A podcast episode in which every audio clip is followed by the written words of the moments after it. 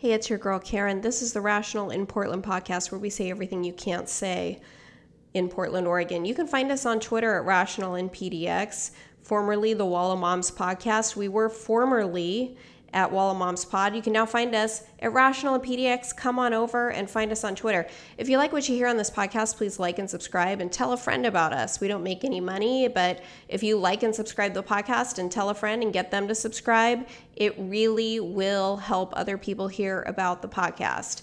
Today is February 7th, 2022. It's my understanding that today the permanent mask mandate rule was filed and is now official. We are under a permanent mask mandate. It is indefinite, folks. That was filed with the Oregon Secretary of State at 12:29 p.m. today, February 7th, 2022. So Oregon now has a permanent mask mandate. Of course, we already had a permanent mask mandate in place for school children. As if that wasn't grotesque enough, it is now in place for all of us. And I know what y'all on the other side are thinking. I know you're thinking, well, that just means they don't have to continually revisit the mask mandate every time it comes up for expiration. And that is exactly my problem. There will there is no revisiting. This is the Oregon Health Authority and Governor Kate Brown telling us they will not be revisiting this decision. They will not be creating or considering any kind of off ramp for this absurd and unscientific mask mandate. They just won't be considering it. That's it. It's indefinite. It is now permanent. Even the Oregonian's editorial board came out against this permanent mask mandate, but here we are. In the UK, masks are gone. Democratic New Jersey Governor Murphy has dropped their school wide mask mandate. That will be officially gone in March 2022. February 6, 2022, Dr. Leana Wen, CNN science analyst, tweeted In the coming days, we will see many governors and local leaders lift mask mandates. This is the right step and marks a needed shift from government imposed requirement to individual decision. Well, you heard it first here, folks. We are part of the lunatic fringe. And in fact, we are so loony. We are crazier here in Oregon than CNN. Governor Lamont in Connecticut got rid of their mask mandate in schools as of February 28th, 2022. Colorado has lifted its mask mandate. Democratic governor in Pennsylvania lifted their mandate. Delaware is lifting its statewide mask mandate February 11th. The mask mandate in Delaware for schools expires March 31st, 2022.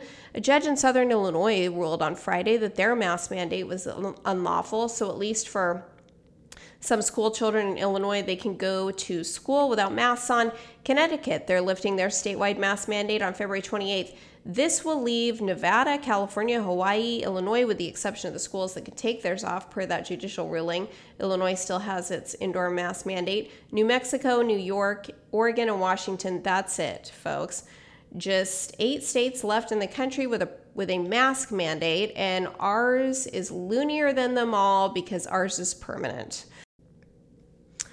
High profile professional Jennifer is our guest for today's podcast. This was recorded before the mandate became permanent. Jennifer testified at both the statewide permanent mask mandate hearing. She's going to talk about that, and she's going to talk about the town hall she attended that Dan Ryan put on. Dan Ryan is commissioner in City of Portland. He's responsible for the quote unquote safe rest village ordinance. That moves high impact, those are the, his words in his ordinance, high impact homeless people into Portland, Oregon neighborhoods and out of encampments. That's right. The high impact ones are the ones that are being quote unquote referred. I know all of you that were pro this Safe Rest Shelter program were excited about the possibility that people who wanted services would be referred potentially by social workers, nonprofit workers to these safe rest villages where they can get safe said services. However, that's not how this works. If you read the ordinance, what it says is high impact homeless. What is that? We'll break that down for you. Stay tuned. We'll be moved into Portland, Oregon neighborhoods. We will break all that down for you. Stay tuned for all of this. Jennifer, take it away. Tell us about this town hall that Commissioner Dan Ryan conducted in regard to the homeless ordinance. literally, they had a guy put on a presentation who runs 11 house, uh, 11 shelters throughout the um, state, who was not. They were. They had just started talking about the possibility of a contract. So he, it was like he was auditioning for the contract while on this town hall. And so what, whatever he said, it could be, I mean, they had to have known about this, this guy. He runs the Wapato program. Oh. So why, why are they waiting? And I mean, why would they wait until now to start talking to him about managing these villages? It just makes no sense. Um, and, well, I'll save this because I do. I, I have gleaned a ton of information about what the real deal is and what they're what what they are like putting earmuffs on and hoping for the best, what they are deliberately with you know misleading about. Um, and I've you know I've now participated in two full town halls yeah. and um, have read probably 40 emails from various uh, city entities that people in my homeless group have shared, and I've gotten bullshit responses from probably 10 emails that I've sent. First of all, how did you hear about the? I think some people just didn't hear about it or didn't know how to attend. So, do you want to start with the homeless or should we start with the mass? Oh no, let's start with the homeless. Okay, so how did you hear about the town hall in which they were going to be discussing the city's plan to yeah. put homeless throughout neighborhoods in what they call safe rest shelters? Only on next door because uh, the city refuses to notify people um, of any of these town halls. It's on either the neighborhood association president to send out emails to people who are signed up uh, with their association, or uh, it's just constantly, you know, searching and reading and, and seeing what people post. That's how I found out about everything that I've participated in since uh, they announced this plan in June of 2021. And let's remind everybody that it is now almost February of 2022, and not a single village is up and running, and not. Well, one uh, is. one is. There's one under. Let me find out where it is. There is one. But that's a different type. Is it? That's a that's a yes. That's not one of the six that they said we're going to be these low barrier. No, that's true. That's it's not. Um, it's not in a neighborhood. It's under under a bridge. It's not in a neighborhood. Yeah, and I and I think that there are rules and conditions uh, to live there. Oh, oh, how do you know um, that? If it's the, are you talking about the one in the southeast industrial area that you can kind of see from uh, like the 405 near OMSI? Yep. And it's got the uh, on brand white tents that the Oregonian was taking pictures of, the white shelters. So the Oregonian, when it yeah. featured an article about these quote unquote safe rest shelters, had a photo of the white little homes. It looks like white plywood tents. Um, and then they put right. like a white and visqueen around it or whatever. And they had a photo of it before they'd all moved in when it was nice and tidy. And now right. it's just filled and overflowing with garbage. And then there's like, it looks like Bosnia or something. There's like concertina wire all around yeah. the the perimeter. And then outside yeah. the perimeter, like literally as far as the eye can see are zombie vehicles, zombie RVs, bike parts, garbage, and it and it stretches out layer upon layer. Uh, it, it, goes for blocks out, even outside right. of this the quote unquote village area. I guess they call the white which things is, pods. Right, which is telling because if I'm right, and that that is a different um, uh, program that does require people are engaged in services and treatment and and and it's still in the condition it is imagine what it's going to look like if Ryan is successful in putting one of these low barrier villages villages. Do you really think it requires that? If if if that site, if that village that we're speaking of near OMSI, the Oregon Museum of Science and Industry in Southeast Portland, if if that area required you to live, if you were going to live in a pod that you had to agree to engage in services, why would it be attracting blocks and blocks and blocks of people and garbage? Because they, they want nothing to do with services. Oh, I, I agree. I agree. I, I don't understand I, that. I don't understand. My, I, my, they must have removed whatever requirements. Maybe you signed something that, that said you would be interested in services, and then you were allowed to move in, and you could renege on that or not, and they wouldn't kick well, you out. I don't. I don't think that location has 24 hour staff on site. Oh, I, I it, there's have, no way it could. And I don't know who right. would, who in their right mind would agree to that. Right. I mean, if you look at it, it looks like it, it looks like sub-Saharan Africa collided with a crime scene. Yeah. And I'm not talking about a humanity, the humanity crime scene that is sub-Saharan Africa, but like sub-Saharan Africa collided with the Bronx or the South Side of Chicago, just like really, really scary looking stuff and shit going on. Like you don't want to be anywhere near any of that, or just like filled with you. It's clearly like filled with unwell and unpredictable people, um, totally on the edge at at the very bottom of their lives. Like these are these are not people getting services. No one near this place is engaged in services. I mean, if they were, they'd go, "What the hell am I doing here? I got to get out of here. I got to call grandma so and so and get a bus ticket and I'm not living like this." I mean, right. I mean, it, it's because because the city never talks about it. It's never mentioned. They don't talk about it.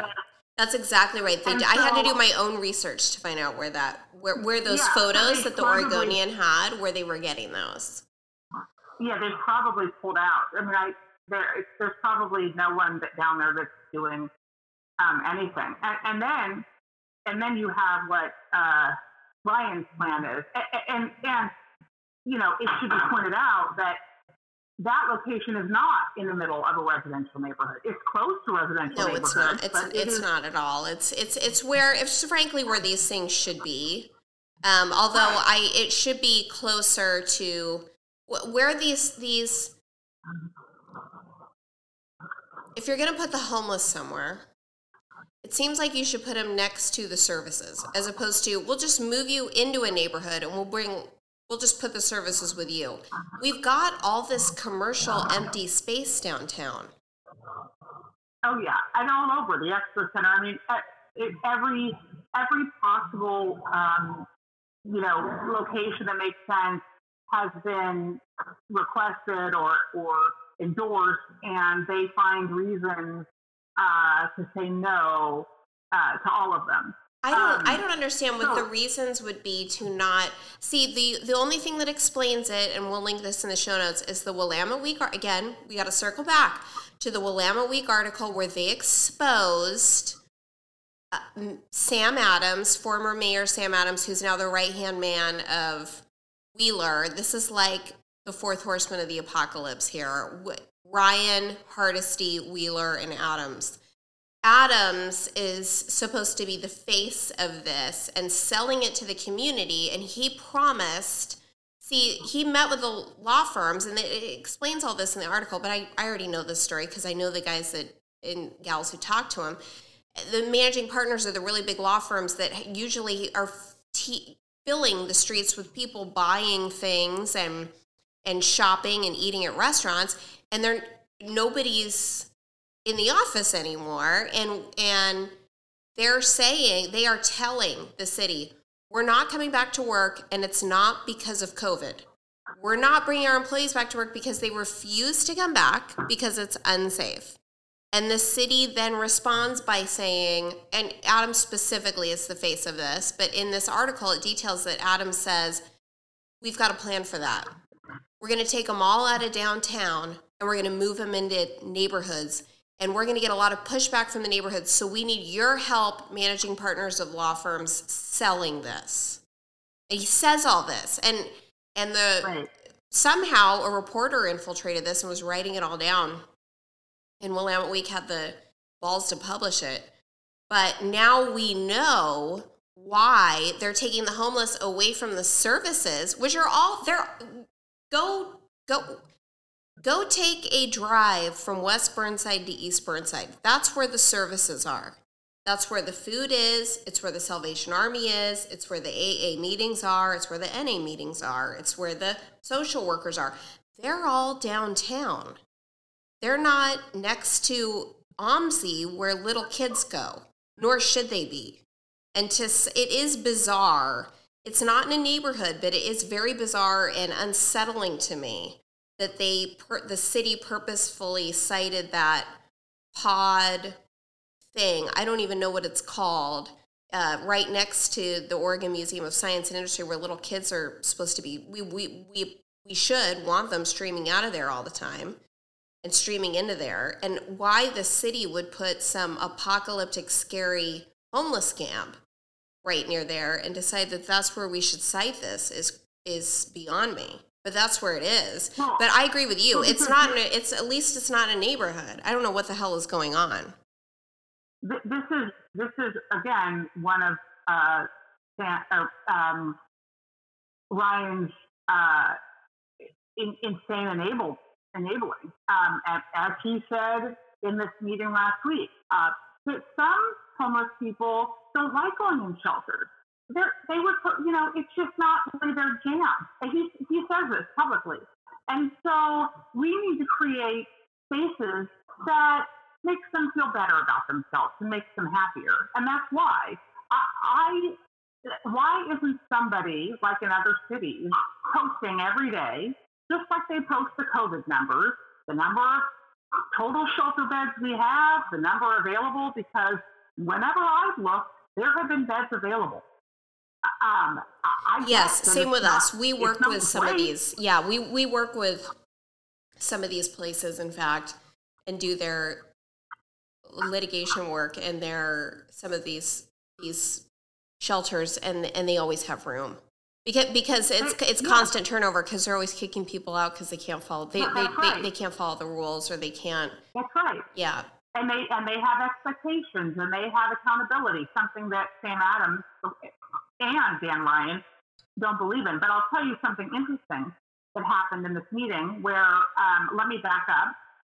So this meeting yesterday or last week was specifically to address concerns that people who live in the Multnomah Village area had about this proposed Safe Rest Village that is located very close to a school that already is uh, a neighborhood that is experiencing a lot of crime and problems because of where camps are congregating along I 5. Um, over 100 people signed up for it. The moderator was uh, a nice guy, but had zero balls, and he, he was the one that threatened to uh, me, which I'll get to in a minute. Do you know his name or how he was picked? He's the president of the Multnomah Neighborhood Association. Oh, it, oh, got his it. First okay. name is Moses. Okay. Um, I don't recall his last name. And and again, he's a he's a really nice guy, and I I realize that it's not every day that someone is you know, why would he threaten to with, mute you though? If he's from the neighborhood association, shouldn't he want to hear what you're explaining? Which is, he, hey guys, this is what the law says. I kept interrupting uh, Ryan because he wouldn't answer my question. My, my question was very concise, and it's a question I have been hitting my head against the wall for months, which is, and I've asked everyone I know every way I can, and no one will answer me, which is this.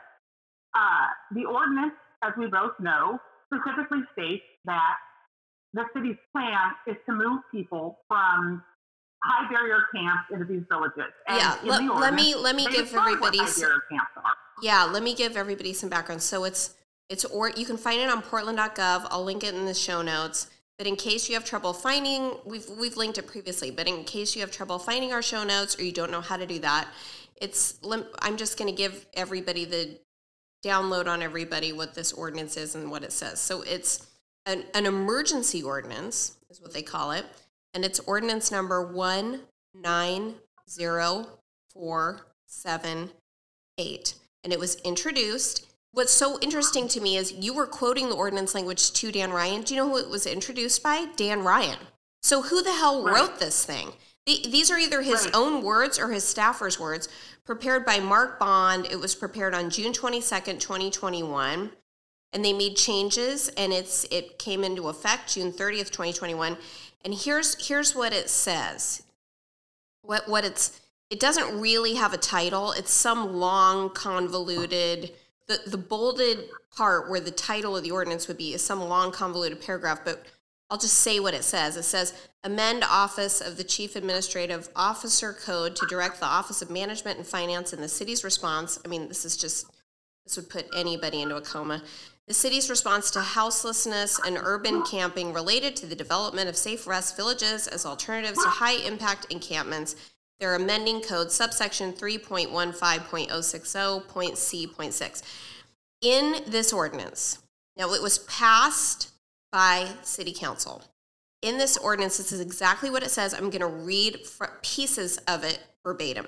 Section 1, section 1 Fourth paragraph says City of Portland has experienced a significant increase in its unsheltered houseless population in the past decade, many of whom live in tents, makeshift structures, vehicles, and other places not meant for human habitation. We're still in section one and just skipping a fair amount of it because this thing is lengthy and unnecessarily filled with verbiage. But paragraph 15 of section 1 says safe rest villages are outdoor shelters which provide baseline services such as sanitation, hygiene, case management, security, and most importantly, dignity and stability. Uh, 16, Council has directed city bureaus to provide a list of surplus city property for use as outdoor shelters by June 30th, 2021. Outdoor shelters on city property will be known as safe, safe rest villages. Now, moving down through the code is where we get to the really, really good stuff. So they d- define in section, let's see.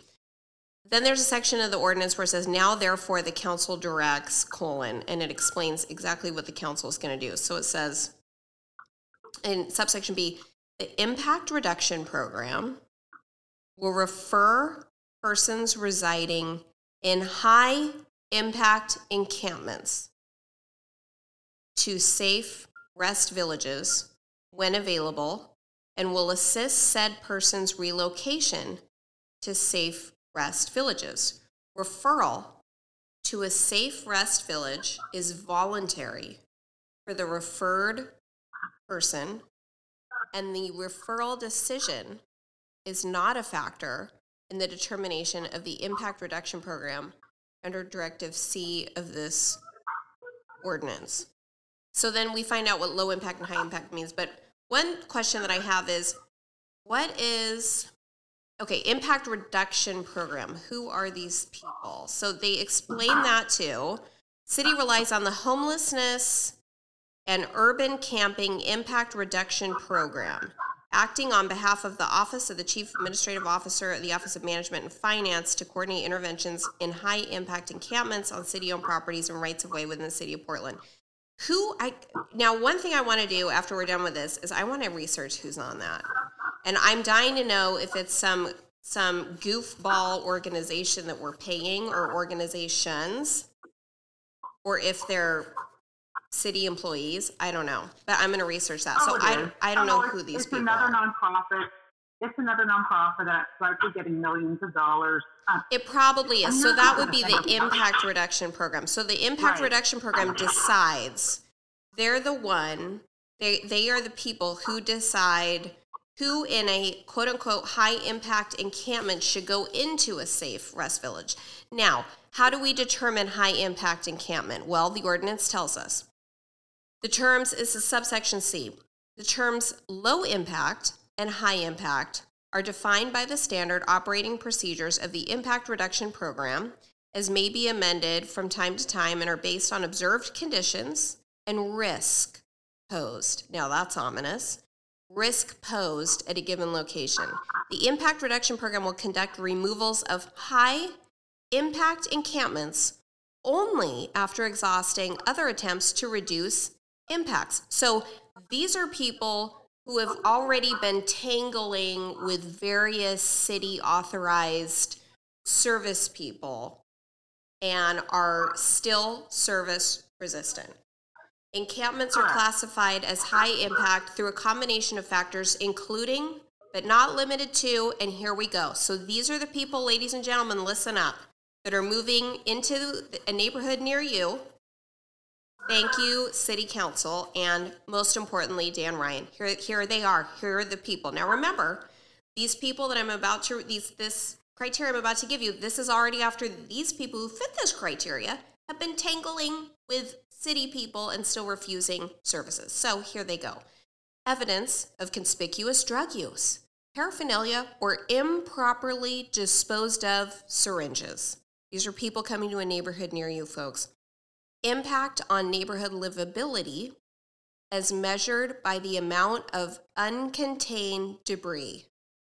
Again, these are the people that they're moving to your neighborhood. They are people who are already in neighborhoods and who the city is acknowledging are destroying the livability of that neighborhood because there's garbage everywhere. Live, those of you who live in Portland, you need to be educating your woke neighbors, your neighbors who aren't following this closely and are relying on the misleading statements that Dan Ryan and his cohorts are making when they keep saying only referrals, only referrals.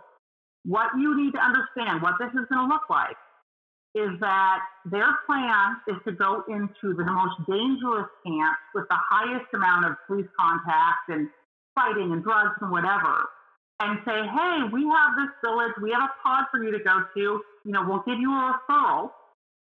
So either they go and they don't have any rules or any barriers to going to this village, including sobriety, or they say, no, I'm not going to go. The city refuses to say what is going to happen at that point. So if they say, no, I'm not going to go, is the city going to say, well, then you need to leave and we're going to trespass you. And so if you come back again, blah, blah, blah. Or is the city going to do nothing? I would guess the city's going to do nothing. Well, and uh, we know they're going to do nothing because if they were ordered to do something, it would be in this ordinance or in some other ordinance. It would be written down right. what the next. In fact, it would it would most logically be in the ordinance one nine zero four seven eight because it would direct what to do next. Right, and and so I have been for months trying to get the city to answer my my one and only question, which is assuming you're successful in clearing one of these high impact camps because you get everyone into the village or whatever what are you going to do to prevent new people or the same people from returning a week or two later? Ryan refused to answer my question. He kept responding with a different answer. I mean, a completely illogical answer. What was the answer? So I, I kept pushing. And uh, the admin or the moderator got upset with me. And I will admit, I started to lose my patience and I feel like I sounded a little shrill, which we've already talked about. Um, but the, the, here is what I want your listeners to, to know. When I kept trying to address high impact camps, Dan Ryan accused me of coining that term in a derogatory way. He said, and there's a record of this meeting on YouTube, he said, What do you call it? What, what, what are you calling it? He doesn't even know what's in his own ordinance. It, it, it, it, it shocks the conscience. So Dan Ryan berated you for using the term in yeah. his own ordinance, high impact encampment. And that's the term in That's Dan right. Ryan's own ordinance 190478, introduced by Commissioner Dan Ryan. That's right. And I will tell you that in another context, I emailed the downtown neighborhood association people to see if they had any information about this because they seem to be sort of in the trenches. She replied and copied all of the Safe Rest staff on the email, and you could tell that they had been kept in the dark, and she was very, very frustrated. I then replied later on, and it was clear that she and the, and the association did not know about the high impact plan. They were misled, like the rest of us, thinking that this is going to be a referral from Central City Concern from somebody who's engaged in services and is ready to change their life. It couldn't be further from the truth. It's the exact opposite of what makes sense.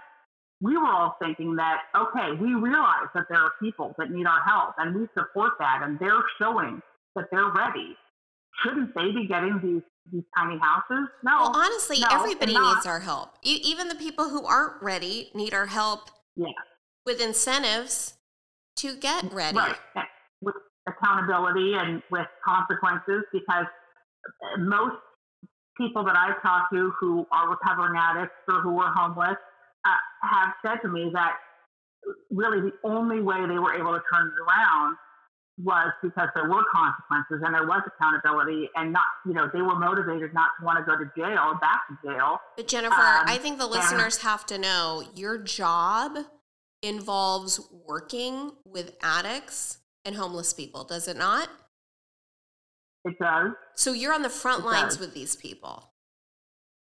I, I just want to make sure the listeners know that you're not speaking out of your ass, that you you're No, dealing I- with these people every day. You're helping I'm them. for a very You're tasked time. with helping them. That's your Yeah. job.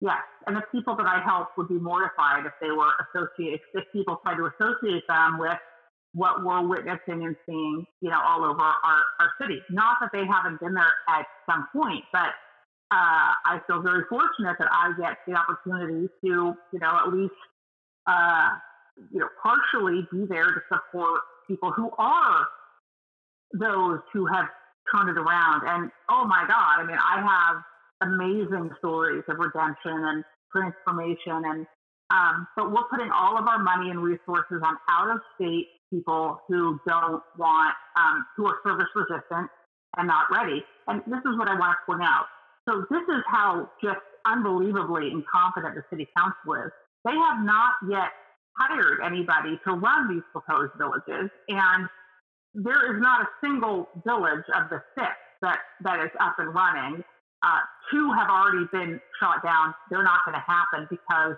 one was on a floodplain. The other, the property owner, PPS, said no. Thankfully, for once, PPS does something right. Yeah. And that neighborhood, my heart broke for them Thank because God. that neighborhood had experienced the worst of, of some of these problems. But they haven't chosen a, a provider. During the meeting, they had a guy, very impressive guy, who was once homeless, who runs a bunch of homeless shelters all over the state, who they're talking to about possibly managing. So this was announced in June. Why haven't they been meeting with, contracting with providers to run these camps?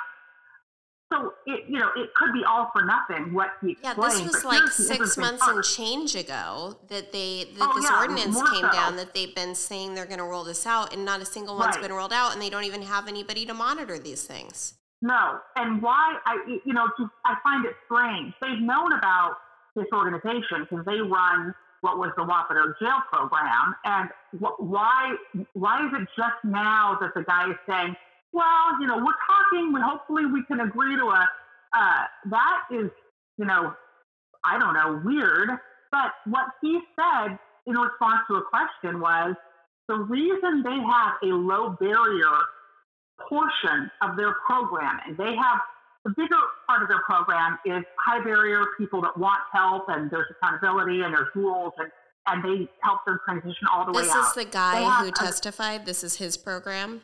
yeah. Okay. hmm Who, who in theory, if, if, if they work out the contract, will be running these programs. He said the reason they have a small low barrier portion of their program is to basically quickly flesh out who it makes sense to invest in and who it doesn't. Interesting. So it, it's so it, it, that's that's what. But know, I think the problem is this law doesn't allow the man who testified, who actually works with these people who may be in charge of running these places.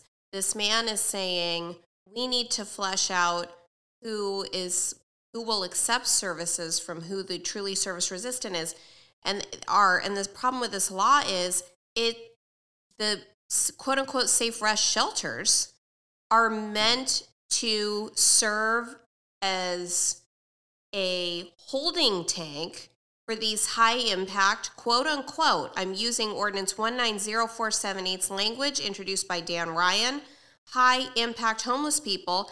And I just got to keep going through this bullet point list because it's going to blow people's minds. These are the people they're moving into your neighborhoods. Evidence of conspicuous drug use, paraphernalia, or improperly disposed of syringes impact on neighborhood livability as measured by the amount of uncontained debris, proximity to school, park with playground, or private residence, environmental impact on natural areas and or the presence of hazardous materials. Again, people that are being purposefully moved into your neighborhoods.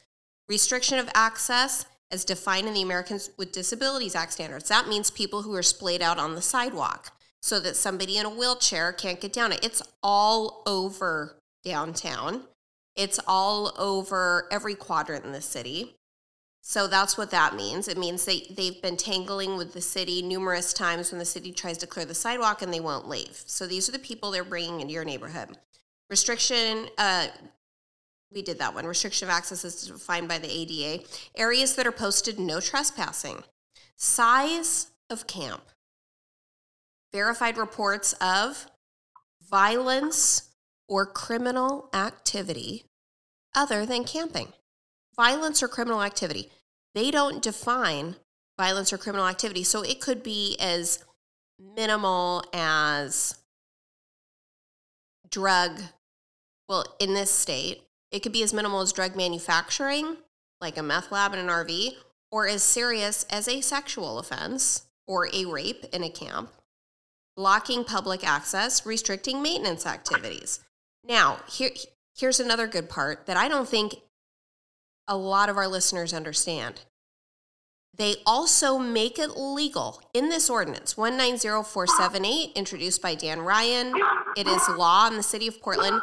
They start, the next set of paragraphs is making it legal to camp within a certain amount of feet away from a door, a residential door, a door of a business, or a school. And here we go. Listen, listen to the teeny tiny amounts of space that tents have to be kept from doors of schools and homes.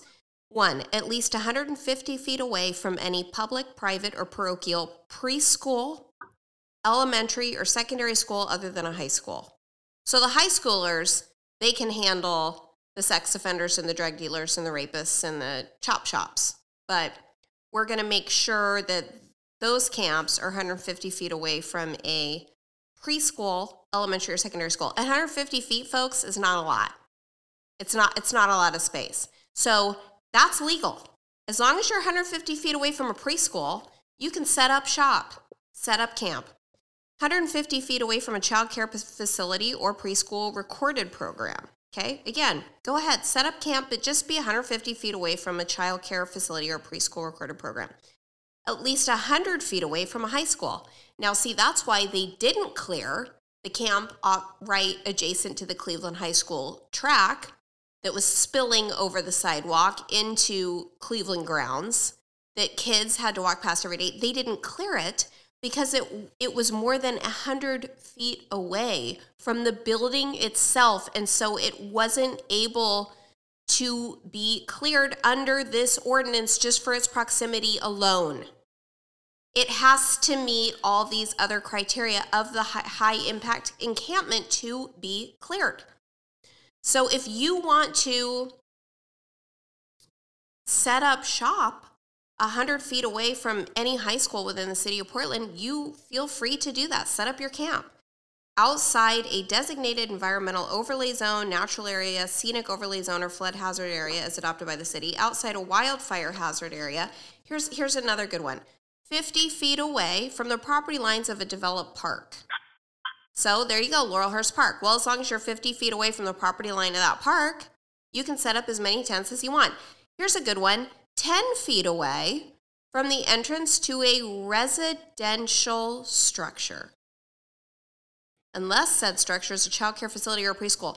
So if you're in a home, you best start a preschool out of your home. You best start doing that yeah. because that's the only way to keep an encampment more than 10 feet away from your home. If you want them 150 feet away, you better set up a preschool or a child care center inside your home or your or your apartment or your townhouse. Yeah, and I, and I want to I want to be clear before you get attacked on Twitter or get nasty emails. Um, you know, as we know that a lot of people in Portland don't really understand nuance. They don't understand that issues are complex. Uh, and and I, I think I'm speaking for you. We both are adamantly in support of our tax money programs, volunteerism uh, that makes sense in for helping people that uh, ready. And but a- anybody will tell you, I, I, I will. This is my hill to die on. There is nothing you can do, nothing, uh, to get an addict to change until they are ready to change. You can uh, provide incentives. You can provide consequences, which are found to really make a difference. And you can provide support. But and services and advocates and all of that, But they will go to any NA meeting. And, and I, you know, everyone should go to an NA meeting at some point in their life because it's really eye opening. And, you know, the, the, stories you hear are amazing stories of redemption and transformation. But um, ask someone who's in the 12 step program. Say, hey, have you seen situations where uh, people who weren't ready to get clean did so because of anything else, and they'll and they'll say absolutely not, including themselves.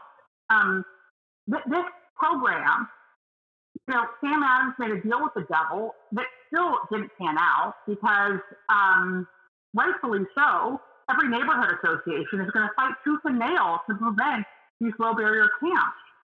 Uh, and, and low barrier is important. People need to understand this.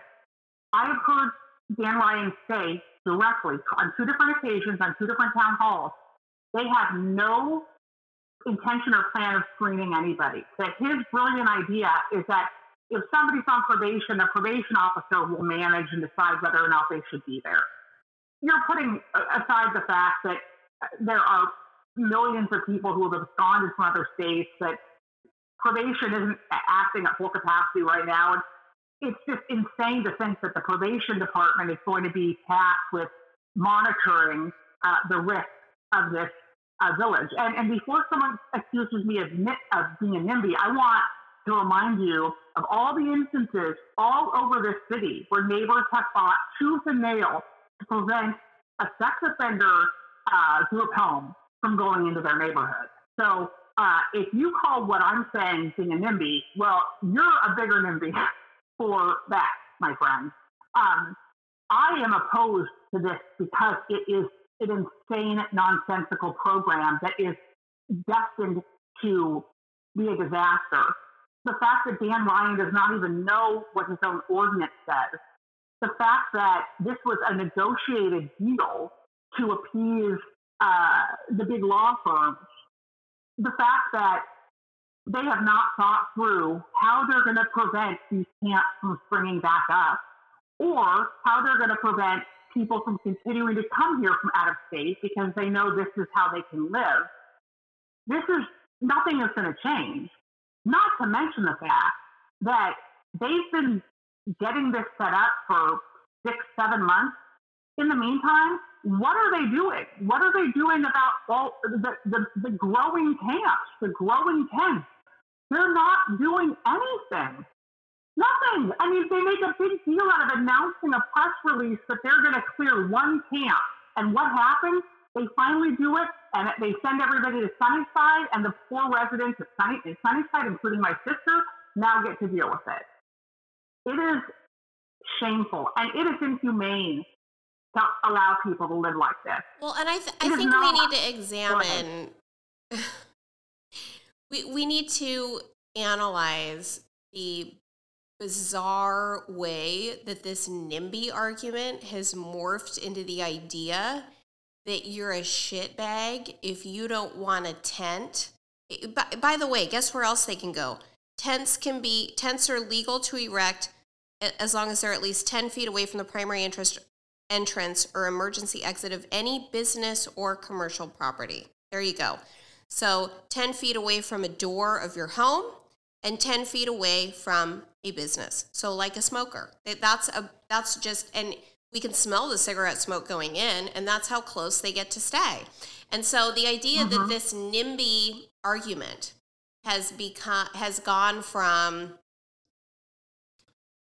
something like you're a shitbag because you don't want poor people living near you, which I think is a right. completely separate discussion from totally. you're a shitbag because you don't want somebody in a tent who lives near you is insane because what the data says and what common sense says if you drive around the city or look at the people living in the tents and what they're doing is that these are addicts and mentally ill people who have absolutely reached the point that their lives are unmanageable, period, or else they wouldn't be in a tent. We interviewed Susan in the Living on the Edge episode on this podcast. I encourage everybody to listen to that. Susan Griffin, fabulous resident of the city of Portland. Susan is an addict who is disabled, has not worked in years, and she is housed because her life is not unmanageable. Now, she talked about many people she knew, including a girlfriend of hers, a, a, lo- a lover that she had, she's lesbian, whose life did become unmanageable and was unhoused because you can house yourself if your life is manageable. It, despite being poor, despite being unemployed, despite being disabled, despite being an addict, Susan is all of those things and she's never been unhoused. You don't need to be unhoused if you're if you're not service resistant. And you're not service resistant if your life is not unmanageable because you have the ability to recognize that you need help. But once you're in, you're so deep down at your substance abuse or mental illness hole that you can't even recognize that you're living in a tent under the Burnside Bridge. You need something more than a pod where services, Dan Ryan's saying they will be available. Let's just give him the benefit of the doubt, where services will be quote unquote available. I mean, what you need is somebody to to triage you. I mean, these these people are living living in a tent, defecating outside, urinating outside, using drugs in in just an unmitigated way in public, throwing needles everywhere, throwing garbage everywhere. The, yeah, I don't want that 10 feet away from my door. And the idea that I'm a shitbag NIMBY because I don't want somebody running a bicycle chop shop 10 feet away from my residential door where I'm raising two little kids is insane. And it's clearly being propagated by these Antifa 20 year olds who live in their parents' basement. Who, who want to oh, who, yeah. want, who oh, want this oh, idea yeah. to spread around that these are just these people in tents are functional people and we're all two steps away from it. Right. No, that that right. Susan is proof that that is she's just one anecdotal example, but she's a great example of why that's not true. The services are there if you want it. If you lose your job, especially right now, there's a there's a eviction moratorium. There's tons of money in checks you can get. There's tons of assistance that you can get. You just need to to to want it. All you need to do is ask for it and the city will give it to you. We're we're building I just talked to a contractor. We're building $300,000 apartments on the riverbank with 180 degree views for service resistant people. This is no barrier entry. These are people who don't want help. So believe me, if you want, that's for people who don't want help. So believe me, if you want help, you can get it. The idea that you you just you're not able to get it is silly. Now, will it be difficult? Will detoxing be a complete effing nightmare that nobody in their right mind would ever want to go through? Of course, but that's why you need an incentive yeah. to get there. Because yeah. it's hell. Yeah. Nobody wants to detox. It's more hell than living in a tent and shitting all over yourself. I get it, believe me, but let's get you out of the tent and get you to start stop shitting on yourself and get you a life back out of a tent. Let's not make it legal yeah. for you to camp 10 feet away from a door of a home with two little kids in it. Right. That's insane. I'm not a NIMBY. Um, I want these people housed, and I don't care if they are housed right. next door to me, but I I want them thriving before they're actually housed next door to me because it's not it doesn't help me or them if they're next door to me running a bicycle chop shop and smoking crack. No. Eh, well, and the other thing reason that people should check out an NA meeting at some point in their life is that people who are who are in recovery, who've been in recovery for a long time, they they have no qualms about sharing every detail, every bad fact of their life. And when you hear what what someone who's been clean for 10 years or five years and, and look at them and see them and what, all that they're accomplishing now, when you hear where they were, the, shit, the kind of shit they did, the criminal histories, uh, and that they overcame multiple felony convictions and being an addict and living in a tent and uh, having their family disown them. Uh, it, it does. It, but I, I have one of my favorite people in the world who's, oh, you have to meet him sometime. You have, you have to have him on the show. That'd be he great. would be an amazing guest. Uh, that he will look you in the eye and say to you, I put recovery before anything else in my life, even my kids. And he feels no shame about that. Well, because he, he has you. to. He knows in order to be That's a good right. dad to his kids, he has to be sober. That's right. And this man, I would give, I would give him all of my passwords and my ATM code. Um, I, I, I, would, I would trust him with my child. Um, and he was a ride or die, ripping and running, you know, 20 something year meth addict who had a horrible childhood uh, and gets mad at me when I bring that up because he's like, everyone's had that childhood. Like, I, I don't want to, I'm not going to make excuses. So we want we want to help where we can, and we support that. We just don't want this stupid idea that isn't going to work. The other thing that's so arrogant about our city uh, commissioners, which uh, actually Jordan Fisher touched on when he was interviewed, is the arrogance that in all the prior administrations, the administration that the commissioners would seek out input and guidance from business leaders, from recovery experts, from uh, our lawyers. They would want collaboration because they realize I, you know, I'm not, I, I, you know, I don't have a degree in city planning or any of this. Now, what they will say, and Ryan said it last Thursday, we're not here to ask you if we can put this in your neighborhood. We're here to tell you. Did he say that? that? We're putting it in your neighborhood. Yes. It's actually his aide is quoted in one of the articles. I'll try to find it and send it to you and put it in oh the notes. Oh my God. His, his 20 something year old emo aide told a hundred and something uh, homeowners in a neighborhood where they are hoping to put one of these in that this is just a courtesy. They're, they're not interested in input and they're not going to do anything that's asked of them, uh, like screening or, you know, any of that. So, uh, and Dan Ryan, I don't know if you've, you've listened to him in depth. No, He's a really arrogant guy. Yeah, I don't uh, want Dan Ryan meeting, mansplaining anything to me. Oh, yeah so during this meeting, he started by telling everybody that he had a hard out in 45 minutes because of a family commitment, which he said the exact same thing at the last town hall I listened to. He started by saying that he had a hard out because of an 8 p.m. family commitment. Although the last one, he, he changed his mind and wouldn't take any questions. So that was the one. The second one thing was that he let everybody know that he'd be eating during uh, the town hall and so if he went off screen, that's why.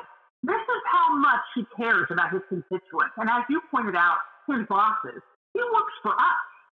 And this is how he treats you.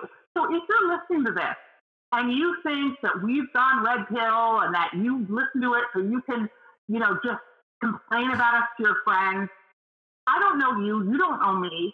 Stop for a second and let that like settle into your head. What I'm telling you about, regardless of where you are politically, is that the kind of uh, political leader that you want to elect in Portland that's going to eat uh, during his meeting and find excuses to end early and then not answer your questions?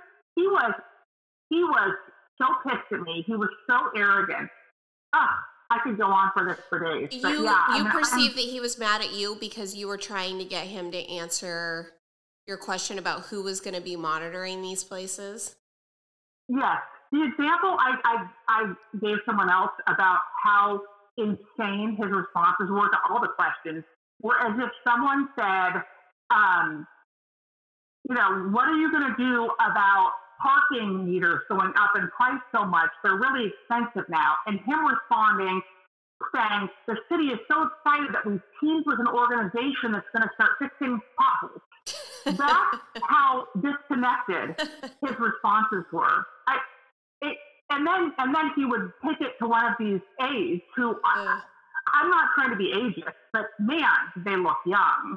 Um, who would kind of answer, but didn't. I mean, one of his aides said, I mean, who I'm sure is, you know, this is the kind of kid that calls 90 year olds by their first name and thinks he's equal and does the okay boomer thing.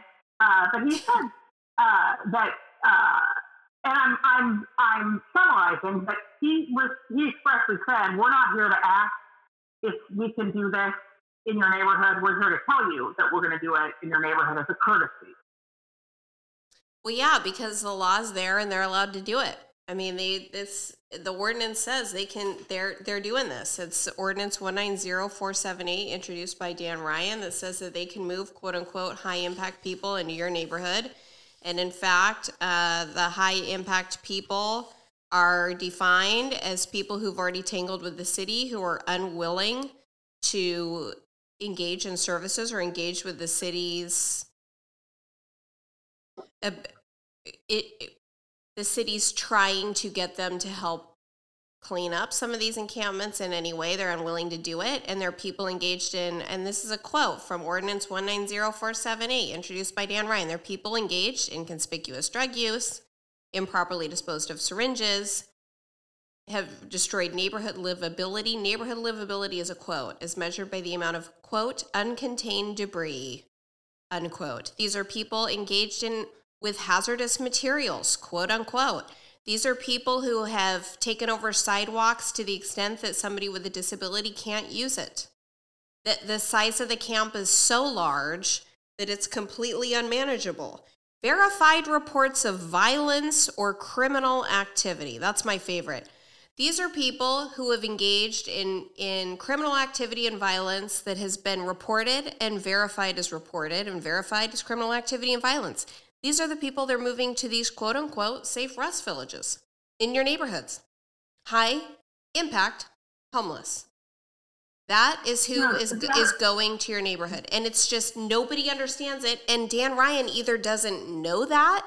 He does he either it doesn't know what his own ordinance says, so he's either stupid or he's pretending not to know what his own ordinance says. He's lying. Right. And and at, at best, I mean how misleading can you get by, you know, uh, until you told me a few months ago, I was under the impression that the referrals were going to be everybody was, you know, one of the. And, and, because and they used the then, word referral then, on purpose. They used right. it on purpose to to make everybody assume, which we did because we're we want to assume the best of everybody, to make everybody assume that these were people who wanted to accept services who had been in touch with a social services worker and that that worker was then going to refer this person to one of these safe rest shelters so they, they could get uh-huh. said services. No, uh-huh. i think i'm the only person in the city who had read this ordinance. I mean i had all these neighbors think- talking about how they were supporting it. They they were happy. I mean this bullshit about how we're nimbies we're not I mean, everybody I know, including myself, would have been in support of one of these places going in in their neighborhood if it was filled with people who were willing to accept services and who were engaged in using those services. Yeah. Nobody I, I know has a problem with that. Nobody, Nobody I know. No. And it was I no, and I mean I I talked to a man in the Fernhill neighborhood, and, and thankfully CPS denied the city um, uh, the youth of the, of the village. And I don't know this man. He was in tears out of just frustration, out of just constant fear for his family. He had multiple times someone had pooped in his front yard, um, and obviously you can tell the difference between human feces and dog feces. Uh, he was so I was so happy for those neighbors when they found out. I, I, I could tell. I mean, you know, it's and then people are, are doing this whole well, why don't we move them into the neighborhood? You know, um, we we don't want this to happen to any neighborhood. I I think I've said before on your podcast that uh, the, the oh, these should these the these high impact homeless should not be anywhere near anybody else. Period. No, no. The violent one, the, the crime, people engaged in violent crime. I mean, is a reasonable person really going to make the argument that people engaged in verified reports of violent crime should be moved into neighborhoods? Because that's what they're doing by by dismissing people like you and me who are complaining about this and calling us NIMBYs. They're they're trying to argue that people engaged in what has been reported and verified violent crime should be moved into neighborhoods with kids and families and uh-huh. people just trying to get to work every day. And Forget the only it. time our media, the only time our media will report on it is if it's an opportunity to make wealthy people look bad, like what the Willamette Week artists did. That's the only well, and all those Laurelhurst arguments, all those, all that they love, they love reporting on the Laurelhurst camps because the people housed at every, at Laurelhurst every are, are in nice homes. I read was every every every Laurelhurst article I read was Laurelhurst, a wealthy enclave. Right, right. Um, and that's and that's the, and that's the other question I have is that you know, on this last town hall, it's funny because I shared the link with people in this group I'm with that we try to keep each other informed. And so my name was like 12 times listed um, on this uh, on the Zoom, but you could see who the participants were, and there were news channels on the Zoom. And I, I keep asking myself, why aren't, why isn't our media telling the truth and covering these stories.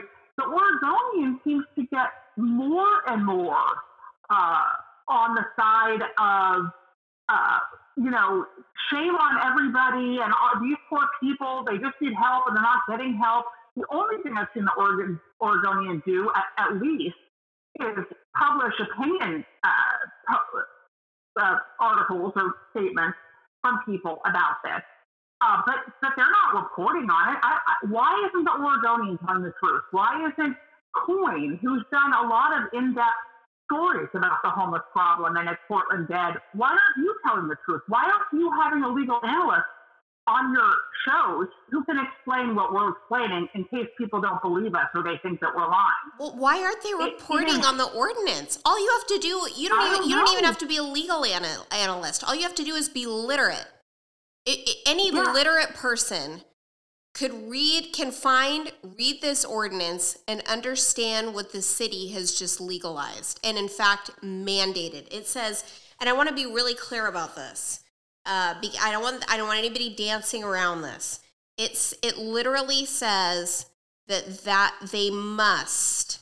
It says that high impact homeless must be referred to the safe rest shelters. It's mandated the impact will refer, now listen to this the impact reduction program will refer persons residing in high impact encampments to safe rest villages. So they're directed to do that.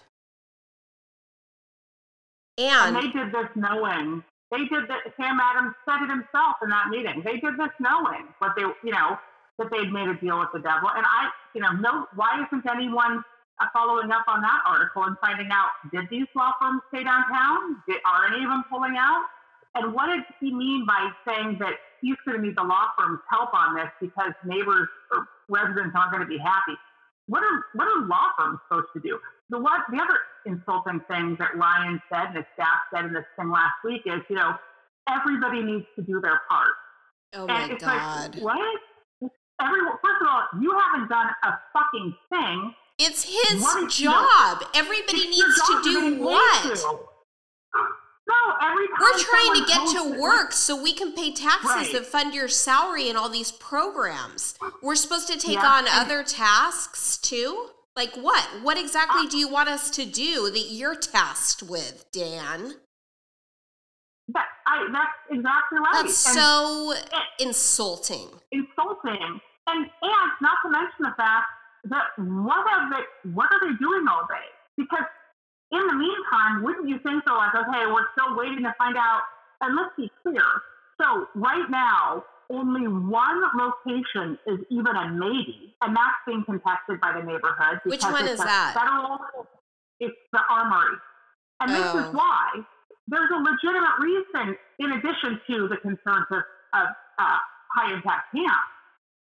That is a federal facility that was supposed to be used for West Side emergency management stuff because there's not, if there was an earthquake or a major weather event, everything's on the east side. If something happened where we couldn't access, you know, the bridges, Mm. um, so not only are they taking that away, uh, but the deed of that facility is very specific in what it can be used for, which is why the homeless shelter they did have a few years ago could only be there for six months because they made a six month exception. But the deed does not even remotely imply that what they're planning on using it for uh, it, it is encompassed within the intent of the deed. And so the neighborhood association has asked FEMA to review the proposal. And if FEMA says no, then that, that site's also dead.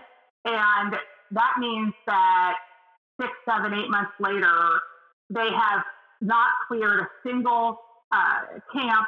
They have not done anything to get people off the streets in you know horribly freezing, terrible weather, and they're literally back at square one with nothing to show for it.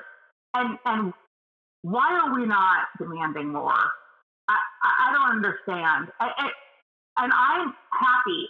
This is kind of my hill to die on, as you know, because I love Portland and it breaks my heart to see what's happening. And I, my family's been here for a long time. But my hope is that what's happened on next door will continue, which is that Portlanders are getting educated about the truth, about the truth of who the population is we're seeing on the street, the truth of the city's plan and lack thereof. Uh, because with education, as we know, comes power. And I really am hoping that everybody that listens to your podcast will start paying attention and writing letters and opposing things and speaking up, because that's the only way that we're going to get anything done. Well, and and spread the word about ordinance 190478 introduced by Dan Ryan that moves quote unquote high impact homeless into your neighborhood. Because in in the Willamette Week article that we'll also link in the show notes, why are they moving them in there? Because they want the law firms who employ thousands of people to return make their employees come back to downtown to spend money and get the restaurants open. And let, let us add that city employees are still not back at their offices.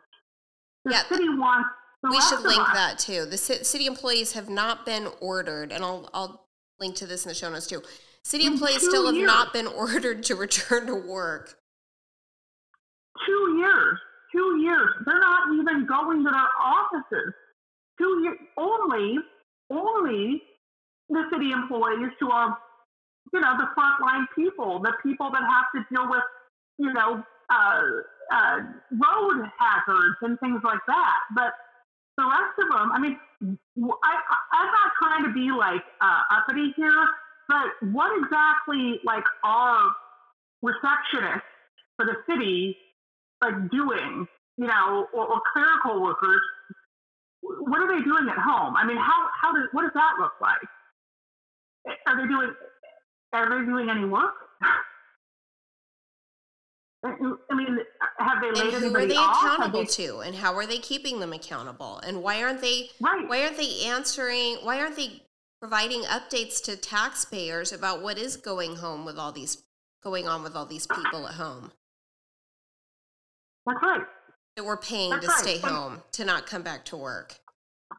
and I will tell you, it'd be a hell of a lot less scary when I have to go downtown for work to know that there were people there when I, you know, with my keys in my hand, either run or, or fast walk from my car to where I'm going because I, I it is it is scary and it's empty, and so you're even more vulnerable as a woman when you know you know that there's no one across the street that's going to come running um, if someone goes off on you. And uh, I've had a lot of close calls, and I mean, you know, your husband has had has had to deal directly with unwell people who have broken into his office. Oh yeah, Um, you know, it's numerous, numerous separate there's incidents. nothing left. There's there's nothing. I mean, we we have a mutual friend who was joking because she was entertaining some kind of uh, big players from out of town, and uh, you know, not. That, I mean, I love Pastini. Don't get me wrong. We get we eat Pastini all the time, but you know, you might not want to do the Pastini thing when you're trying to like schmooze someone and get their business and whatever, because there's nothing left downtown. Um, it's so sad. And then there are these people that keep trying to convince everybody that Portland's fine, but feel compelled to write these tweet tweets. Oh, it was downtown yesterday. It Right. It was and alive." beautiful. It was beautiful. People were spending money like crazy. I don't know. I don't know what these mega people are talking about that say that Portland's Yeah. dying.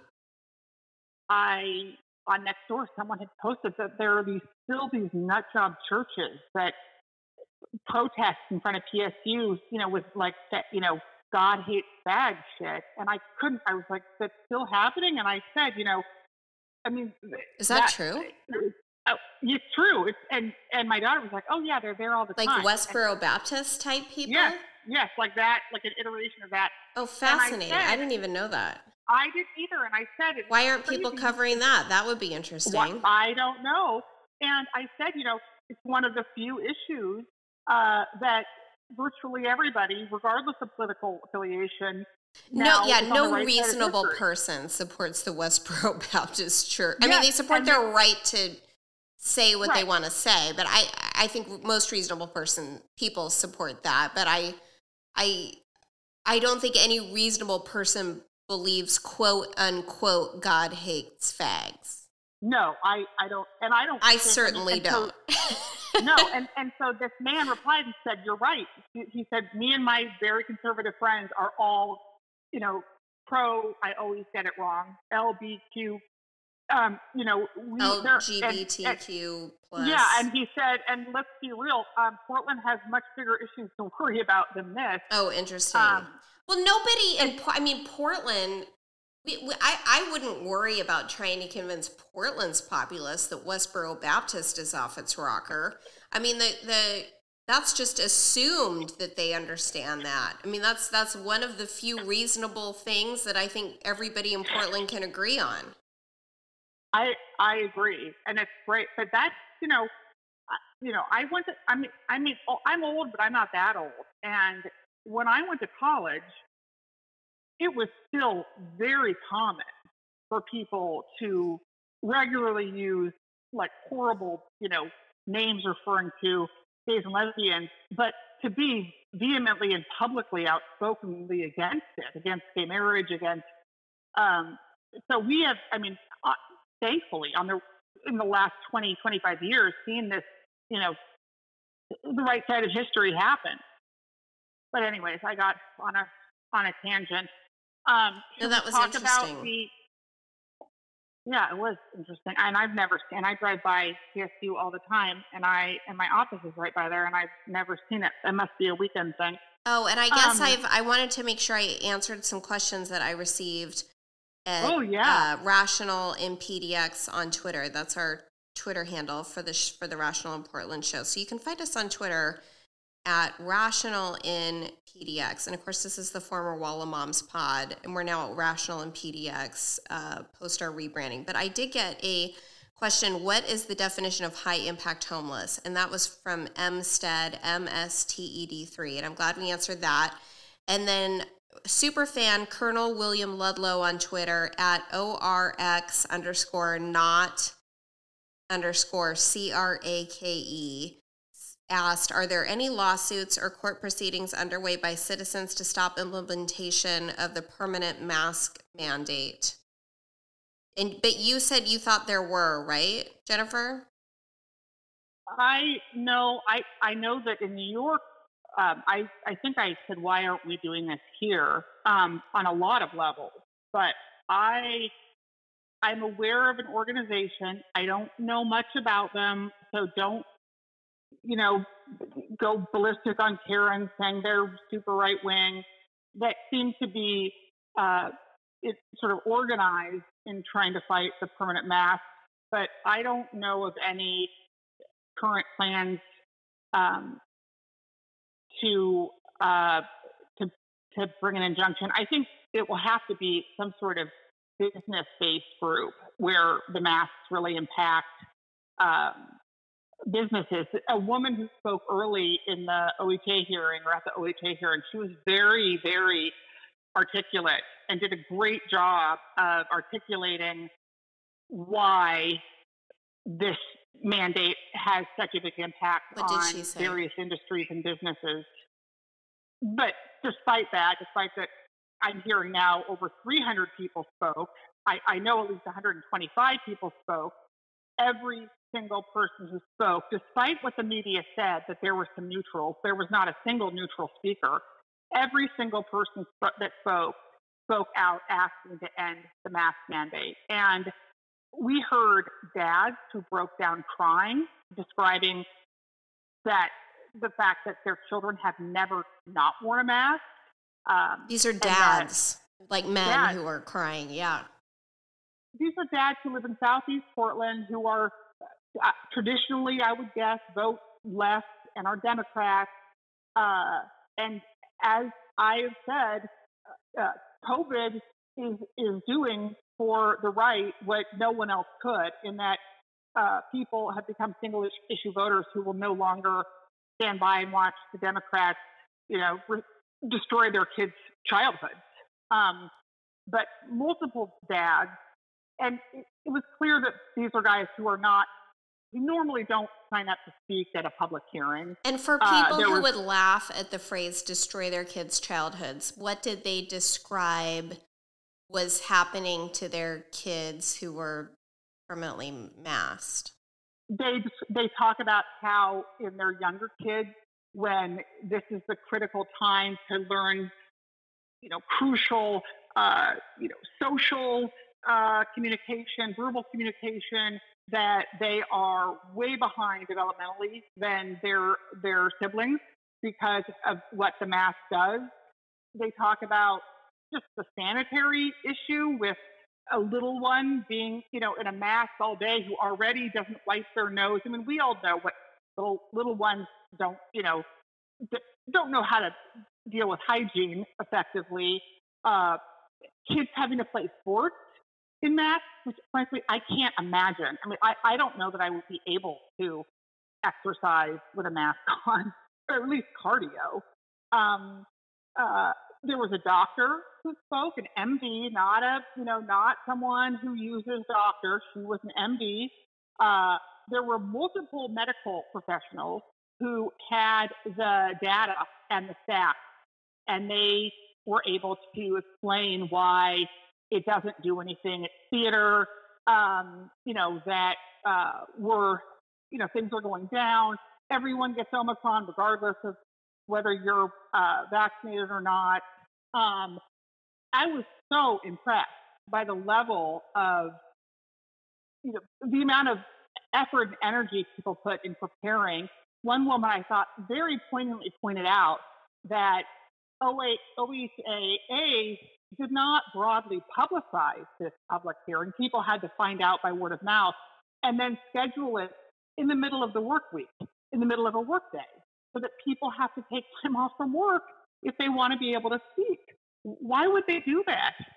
I, you know, I, that that that just doesn't make sense. I, I will say, in their to their credit, they did let I think every last speaker speak because uh, my understanding is the first day it was seven hours, and I think they may have gone into the next day. Um, but there was not a single person. Oh, here's an important one two different people that have substantially diminished lung capacity describe how incredibly hard it is for them to function with a mask and breathe. Uh, that when they go grocery shopping, they have to stop every two or three minutes because of how much the mask impedes their ability to breathe. There was a hearing impaired woman, and this was equally infuriating. They didn't set up closed captioning for this meeting. So she had to spend the entire meeting. She has some hearing capacity, but not much, with her you know, TV or whatever turned on at maximum. But she talked about what how devastating it is for the deaf community. And I don't want to hear people talk about get those masks with the you know plastic cutout. Give me a fucking break. Um, you know, deaf people who read lips rely on being able to see the lips move to be able to communicate in life. Um, it, I so many people made such good arguments from a medical standpoint, from a livability standpoint, from an ethical standpoint, why it is time to end the mandate. And I promise you, Karen, they're going to impose that permanent mandate. Oh, I'm sure. I'm sure they will. I'm sure they will. I do you know in Oregon if there are any lawsuits or court proceedings underway by citizens to stop this permanent mask implementation? I don't know of any. I don't know of any. I don't know of any. I I would think that the best uh, like way of um, I'm not being very articulate, but I mean, wouldn't it be some kind of injunctive relief? I think so. I think you're right that I think part of the problem is they're gonna judges are gonna want to engage in some kind of risk reward balancing.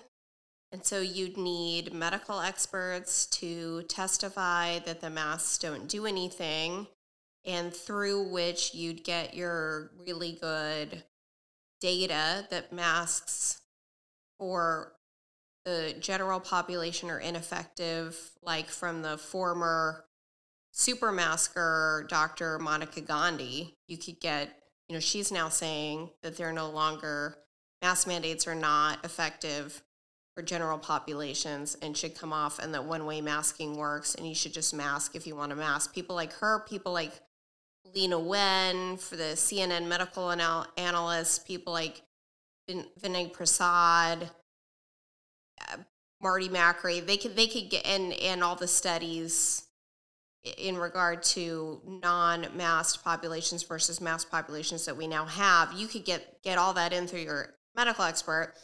But I think ultimately the judge is going to engage in some kind of risk balancing analysis in which case I think you're right. I think a business owner showing that mask mandates have hurt their business would be key. I, I don't know, especially in Oregon. In Multnomah County, I think you're going to have a, it's going to be tricky. Oh, yeah. I don't know. And I, I don't know, I don't do administrative law. So I don't even know who would do it. I really don't. I, I'm sure you could raise enough money to do it if you identified the person who would take it on, but I don't know anybody who is equipped, any lawyers who are equipped to bring such a uh, lawsuit. I really don't. I don't either. And there's still such a stigma. I mean, so often when I try to have any kind of, you know, reasonable conversation with people, these are the people that just blindly follow whatever you know, OHA or the governor says. And I think you'd have to go outside of Portland. I think No, to yeah, find somebody sure. brave enough to bring a lawsuit who's also capable, and I don't know who that person is. I don't know the administrative law person who would be able to do this. But you'd have to find somebody, I think, outside of Portland where it's not a risk to their business, it's not a risk to them personally if they oppose the mask mandate because we all know Portland is lunatic fringe, and I would say the majority are pro permanent masking, and all you have to do to confirm that assumption is look around and look at all the people playing golf by themselves with two surgical masks on. They're legion. They're walking by themselves with their dog, and they have a K95 on. So these I- are the people that we're dealing with. So I, I think you'd have to go outside of Portland find find a lawyer have no idea who they are if if you're a lawyer who specializes in administrative law get on twitter and and publicize this and and let people know that you're open and available to do this because i'm sure we could raise enough money to hire somebody but i think it probably has to be outside of portland. It, it has got to be somebody who's skilled in administrative law and i don't know i just don't know who that is so i don't know of any such lawsuits. I wish i did. And then the other question that Colonel William Ludlow on Twitter had at O R Y X underscore not underscore C R A K E was what would that look like if there were? I think we just explained that. And then he wanted to know, Jennifer, if you've taken an intro to handgun course, and you did. You you're totally skilled with guns. oh yeah. Wait, what was the question? He wanted to know if you had taken an intro to handgun course yet. Oh yes, and he, I love that guy. He's so cute. I I do cu- I- too. his, his picture is so funny, and I'm so curious what, What is his like picture life. of? Do you know? I don't. I think it's some character from a movie, like some kind of kooky guy. Yeah, I Uh, love. I, I'm assuming it's a guy. I actually don't even know. It might be a woman. we may be misgendering you, Colonel William oh, Ludlow. I'm, I'm constantly misgendering people. I thought Rose City Outrage was a man for a long time until she said something. I'm like, oh no, this is this is a lady. yeah, I think This Rose City. Outrage on Twitter is a woman. Yeah, uh, I'm, I'm, but I always have these visuals in my head of Right. what I think people look like. Right. Um, but yes, the answer. Is, I mean, I definitely, we definitely need to do follow up. But we, I have a friend who is a retired, actually a retired Secret Service agent who's a badass. He was on the presidential detail for both Bush and uh, Bush Jr. and Clinton, and he took us and gave us a a private lesson. Um, and then we need to do more and you know practice. It's, and it's it's still remembering which thing goes, you know, which thing, what's the safety, what's the, you know, all that. So uh, it was it was great. It, it was very empowering. Bye, Jennifer. We will see you next time. Thanks so much for coming on. This just in, it's about three o'clock in the afternoon, February 7th, 2022. I have whiplash. OHA just filed for the permanent mask mandate this afternoon, but now I'm hearing that the OHA is lifting mask requirements for schools and for the general public as of March 31st, 2022. Now, I want to be really careful here. Here's the thing. Now that the OHA has made the mask mandate permanent, okay? Now that that's happened, they can force us at a, at a whim. No state of emergency, no metrics, no hearings. My understanding is, although I'm not an administrative lawyer, that OHA, uh, based on the other lawyers that I've spoken to and based on the uh, OHA administrative rules themselves, that OHA, Oregon Health Authority, can not only keep the mask mandate permanent, they could just ignore what they've just tweeted out, which is that they're removing the indoor masks by 331 generally and in schools, they can also put back into place the permanent mask mandate generally and in schools at any time, no metrics, no no state of emergency whatsoever, no just at a complete and total whim. They can uh, they can lift it and they can put it back.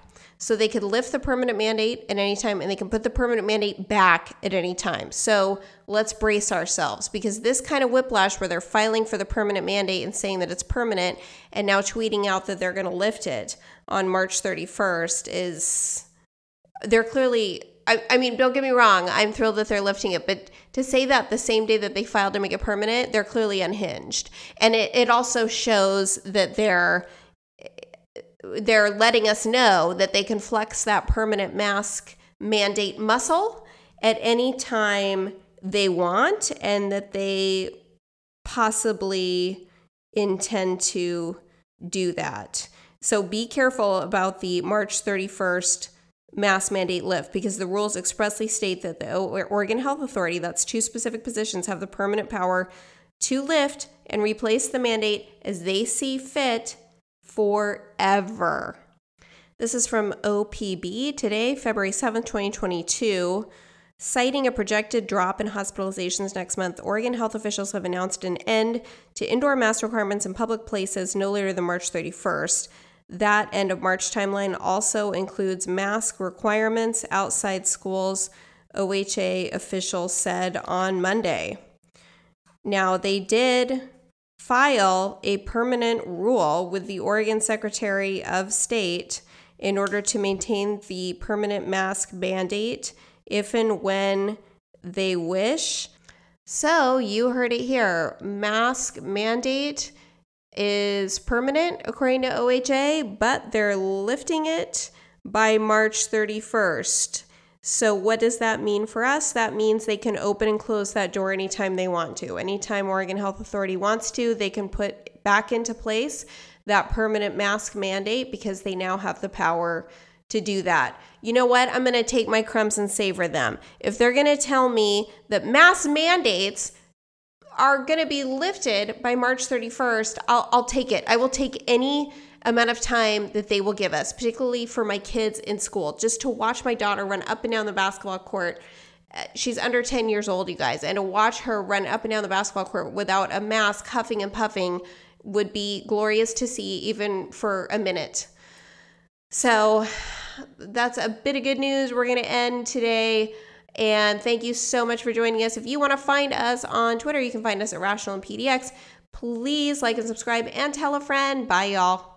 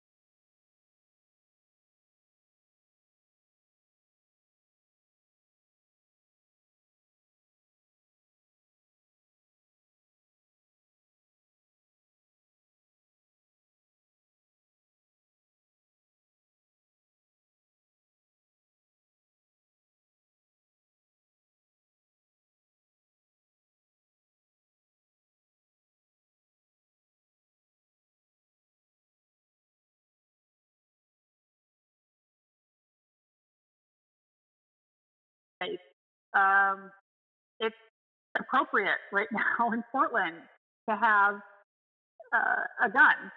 I mean, I don't know if it's a blessing or a curse. Uh, we have the ring system, you know, and so Mhm. you see when there's videos of what's happening around your neighborhood. Yeah, the ring doorbell or whatever. yeah, and it's so it, it's either making me more paranoid or it's making me more alert. Uh, but yeah, I did I did have a gun lesson and I did shoot multiple times and I was happy. I thought I was going to be a way worse shot than I was. That's Yeah. that's great.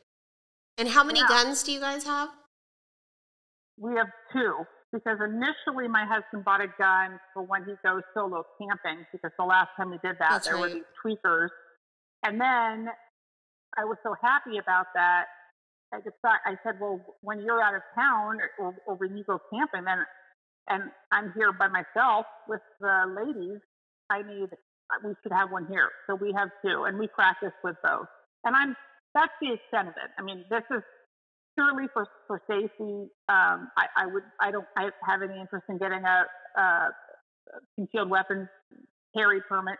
Not that I'm knocking anybody that does who's responsible, but um, that is something that has I've definitely shifted. But I've never been someone that opposed people owning a gun for self defense that were uh, that you know knew how to use it and, and were responsible. I've never had a problem like problem with that before. Um, and I don't I don't think that that uh, and I definitely support um, restrictions and time periods. You know, but the problem is that for the most part, the people that go on these mass shootings, or at least 50%, or, you know, do bad things or, or leave them uh, out for kids, there are so many illegal handguns on the street. I, I, I think all the regulations in the world, I just don't know how you stop that. Yeah, I I think a lot of I think one of the talking points of the left right now in response to the spike in crime is well, I, I mean I know this is one of the talking points because it was on the Bari Weiss episode of Bill Maher. There was a congressperson who said this. She and Bill Maher brought up the high levels of crime and the absolute explosion of crime post the defund the police and the defense oriented prosecutors, the social justice uh, prosecutors, the DA offices like Chesa Boudin and Mike Schmidt, sort of all those offices and the spikes of crime in their neighborhoods and the, the types of DAs who are making statements like if you steal this if you steal this certain amount of merchandise, we're not going to go after you, like making proclamations like that. And this congressperson, and his name escapes me, but he's a Democrat, said, Well, we need to get guns off the streets. And I was like, Well, that doesn't really address the explosion in crime. But sure. And, and, Yeah. and they were talking about the explosion in homicides, and his he just kept saying we need to get guns off the streets. But I I don't I don't know how we get guns off the street, particularly somewhere in Portland when we've gotten rid of things like the gun violence reduction team, who actually used to solve crime.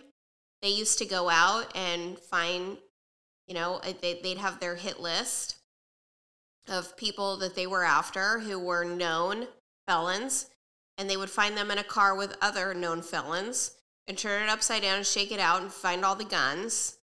And that was deemed racist so they're not doing that anymore. So i don't i don't know how we're supposed to get how we're supposed to engage these democrat talking points and get guns off the street if we don't have these gun violence reduction teams that are actually being proactive about getting the guns off the street in the first place And and where is anybody talking about the root causes of so many of these problems? I was reading an Oregonian article today about how PPS has the highest percentage of black students in the state, and the uh, the the testing results are really really concerning as far as reading levels, math levels. oh they're Um, garbage they're under yeah, they're like uh, under 50% if they're over 50% it doesn't get to 70 Right. Um, and I and I say this not in a racial way, but across the board, as as this applies way more to white people than it does to at least in, in Oregon and Portland, than it does to uh, BIPOC people. But um, we need to be starting at age two, three, four. We need to be engaged in a robust, you know, parenting program for women who are having kids at 16 and 17. And we need to be holding these fucking men accountable who are getting four, five, six, seven women pregnant and not taking care of their kids. And I don't care if you are taking care of your kids, like Nick, what Nick Cannon, who's got like eight kids from you know six different women. That's just not okay. Um, but, but nobody is addressing the root cause. No one is talking about the fact that there are a lot of really, really bad parents out there. And when COVID hit, those bad parents were not doing anything to help their kids stay afloat. We, um, eh, when my daughter was in elementary school, there was a little girl, this was third grade, who missed so much school because her parents literally didn't want to have to get up in the morning yeah. and walk her to the bus. Yeah. We all know that, anybody who's had kids in public school know kids like that. And she had missed so much school. And what people don't know is the truancy law doesn't apply in elementary, only once right. they start middle school. Uh, but the she finally was at school all five days, and the teacher threw a party for the class because it was the only week that entire year that the little girl had um, had been able to get to school uh, for um, for the whole week. Everybody knew that her mom was an addict. Everybody knew. I mean, that these kids were being left unsupervised for you know days at a time, and uh, no one no one's intervening. And, and the only intervention we have is DHS, which is such a completely fucked up agency uh, that it's like, what's better, getting taken into DHS custody or being, you know, or, or staying with, with you are with subpar parents who, you know, are not even doing the basics. But this a long way of me saying we've got to look when we're looking at testing scores. We have to look at this, you know, context of all of it. We've got to look at. Uh, I do believe that the turnover in in lower income schools is much higher because it's a much harder job. Uh, when you've got low income schools, you have less engaged parents, partly because those parents have to work, you know, full time. But it's not just the fact that we as a society have failed our brown and black children. I just will not accept that. Well, you know, Jennifer, we do have the preschool tax in Portland. Mm-hmm. Now, we do have the preschool tax as well as the homeless tax. Now, I still right. see a lot of homeless. I don't see a lot of preschools. But no. we are now the highest income taxed county in the country for high mm-hmm. income earners because of the preschool tax and the homeless tax.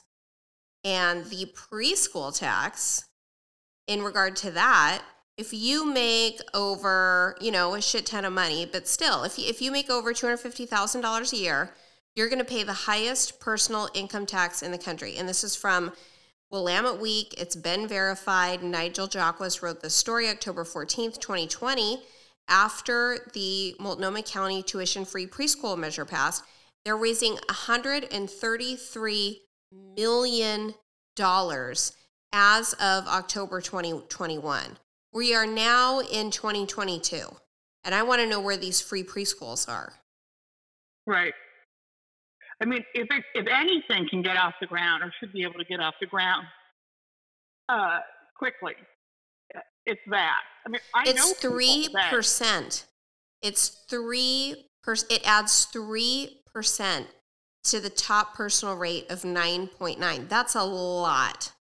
3 mm-hmm. percent of your of your income is is supposed to be going to preschools.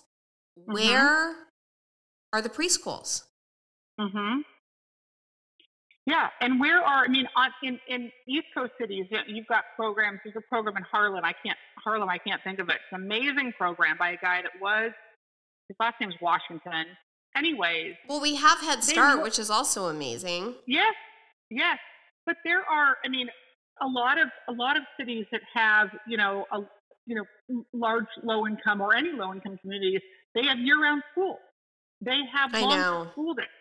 They, you know, they not only provide free breakfast, but they've got, you know, you can bring your kid as early as you need to, and they have weekends, mandatory weekend programs. Um, you know, and our superintendent is like, I don't know, we just can't figure it out because we haven't implemented the training.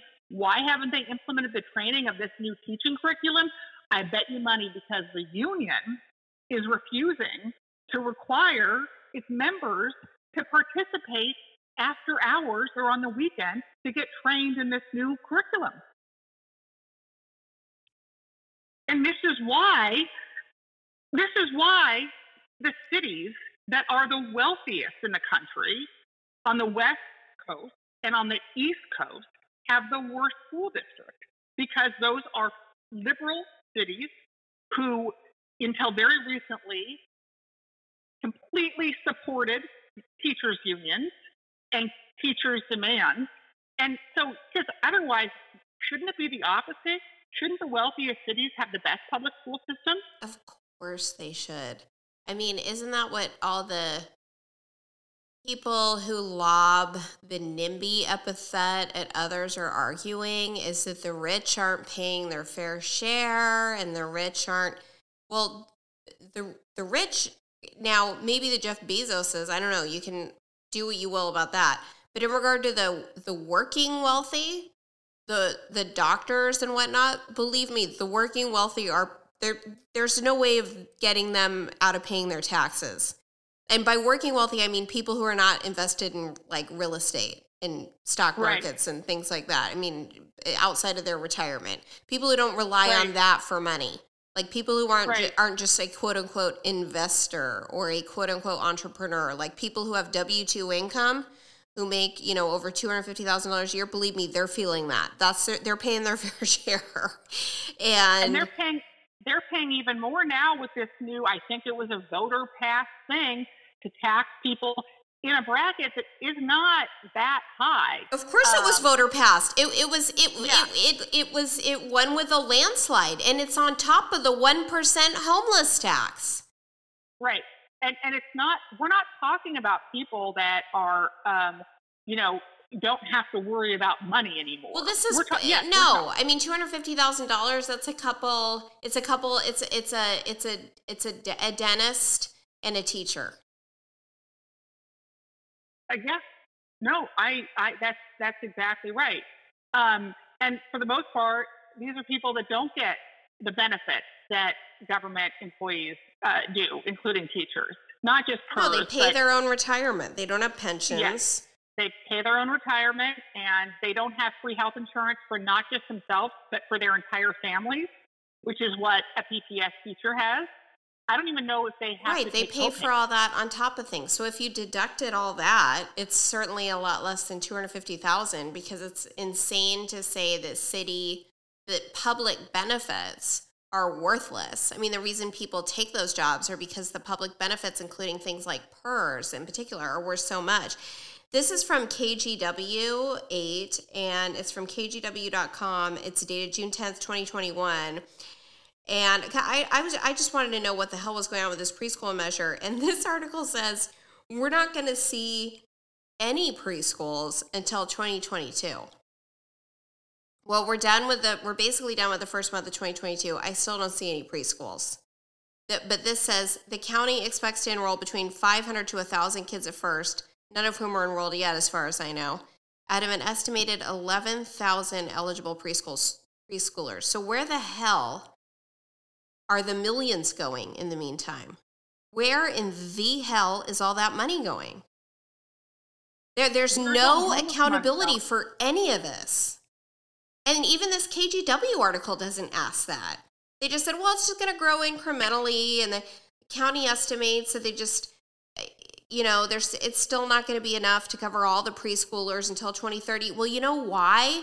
Because as the Oregonian explained, um, they, the reason wh- that it was costing so much money and the reason why they're not going to have enough money to enroll everybody until forever is because they're putting they're paying these teachers bu- the preschool teachers buckets of money. Right. You do, there are no standards for it. You don't need a college degree to do it. You can have a GED and do it. You you could you could drop or less. You could you could have dropped out in the eighth grade and be a preschool teacher. There are no standards for these teachers, and they're paying them buckets of money, and they're giving them city have- benefits. Can you have a home preschool to, to and get this? I have I have I have no idea. I just know that that if you're covered under it, they're they're paying you what they're like, what's it supposedly akin to a public school teacher, and you get public benefits as well. And that's apparently why the tax had to be so high. And the critics of the tax were saying things like universal preschool is awesome, but you don't need that much money to do it, and it should be a federally run program, which I totally Right. agree with. We should just wrap it up with the public school. I mean, we should just wrap it up with the public school system. And I want to do a caveat to say I am now a pro school choice person. So what I would say is every family should just get a check or a voucher that they can use for anywhere they want. This the money should follow the student. It should be that's what we do for higher education. It is not a crazy right wing idea. When somebody gets a Pell Grant, we don't tell them the college they have to use it at. Right. I, I, I, I could not agree more. And I, I, and we've talked about this that that um, really the, the people that get burned the, the worst um, it's the poor. with public school. Well, I, in the middle class, because I, you know, um, the vast majority of private schools pride themselves on allocating a Well, that's certain true. amount of And they full do. tuition. Yeah. Um, they give for, scholarships. I mean, I know, and and that includes, you know, Catlin Gable. Not enough, but they do. yeah, but if you're, you know, if you're a joint, you know, if you if you, you know, make let's say eighty, you know, total income is eighty grand, um, and you've got a couple of kids, you know, good luck being able to, even if you get a partial uh, aid package, um, that's it's it's a hard thing to do, and and I.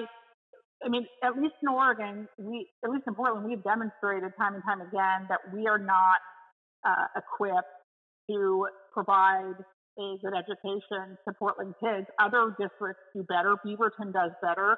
Um, West Linn does great. Lake Oswego does great. But Portland, uh, time and time again, we come out below everybody else. Dead last. Um, Just and- and dead so- last. yeah, and so so if you really care about equity, PPS, and I really really hope that there are people that make policy in this city that listen to you. I have a feeling there are. I do. Well, I know there Um, are some who who are, you know, like Renee, who are running, who want to make policy, who do. I don't. I don't know. I think I have spoken online with Maxine Dexter. I highly doubt that she's a listener. I have talked to her online about ideas uh, in regard to my ideas and my thoughts in regard to like masking and things like that. And she and I are at odds in a lot of ways, but I. I, I doubt she actually listens. I, I don't know. I, I can't. I n- none. No one who is currently serving has reached out to me, so I don't know the answer to that. I bet I bet there are people high up with the city because if anything, because they want to know what you know what you know the information you're providing, uh, the the truth that you're sharing to people while they continue to try to prevent their constituents and and the people that pay their their salaries from from knowing the truth or from having any involvement in what happens to the city. So I think um, now they're so dug in, uh, but I do think that you are so smart in how you present information and you have so much credibility because you admit, listen, for a long time I was super far left and this has been an evolution. I, I think there are other people that are experiencing the same thing because of this podcast. Well, and I still, I want to be clear. I still, I haven't changed my voter registration to Republican. Right. I mean, I still identify as left. I still identify as a Democrat, but I every day I find it more and more difficult to do in part because of where I live and how oppressive it is. I mean, it is Right. so oppressive to live in the city of Portland and have two brain cells to rub together. It's really disheartening and difficult and and just a bummer. It's just a gross filthy place to live with bodies splayed all over the place. It's disgusting. And it's really, and I know the way they treat people here. I mean, I th- this is a city that that condones bodies all over the streets. I and for those people who like clap back at me and say that me saying the body splayed out on the streets is gross, I don't know what else you call it. I don't know a rational person who thinks that's okay. That's not okay to treat your lowest citizens who who can no longer manage their lives like that. That is not okay. I those people do need to be housed. Of course they do. And they need rehab and they need somebody to help them take their Seroquel and put them on a Thorazine drip. They, they need to be Yeah. able to get all the tools that they need to survive, but they can't get those without like a conservatorship or some kind of incentive, which we don't have. So in the meantime, they're just strung out everywhere. and we and we have to point out that um, which you know you called um, that the Oregonian continues to rely like to to violate every journalistic standard. Oh yeah, we need to talk about that. You you tweeted about this. Let's talk Yes, about that. I mean, journalism 101. If, and if you've ever been interviewed uh, for a story with any kind of you know mainstream media, at the end of the interview, they'll say, "Okay, great, our fact checker will be in, t- in touch with you for a few weeks, in a few weeks to, to confirm, to verify, whatever." You always get uh, multiple verification. You don't rely on some, something someone says without without uh, finding corroborating information that corroborates that. And whenever they do these stories about the homeless, they just rely, Oregonian just relies on whatever the person tells them. So every every story they've done, it's like, oh, I lost my job due to COVID. I'm not an addict. Um, uh, I have too much too bad a PTSD to live in a shelter. Uh, blah blah blah blah blah. Uh, or I'm operating a clearly illegal bike hacking thing, but I don't know if the bikes are stolen or not. Um, Intel and the city, you know, loves this, right? Because it feeds into their narrative. Intel, the, the Oregonian, does a scathing article about the city's lack of doing anything for the homeless. And what is the city's response when asked? It's they don't take the article seriously because the or the reporters relied relying on what the homeless person is saying and is not getting corroborating information to support that. Hilarious. So let I me mean- let me clarify. The city itself is now dismissing the Oregonians is is admitting is is the city is calling out the Oregonian for just writing down what homeless people say on a notepad and typing it up into a story. Yes, at least when it came to an article that was um, Critical of the city.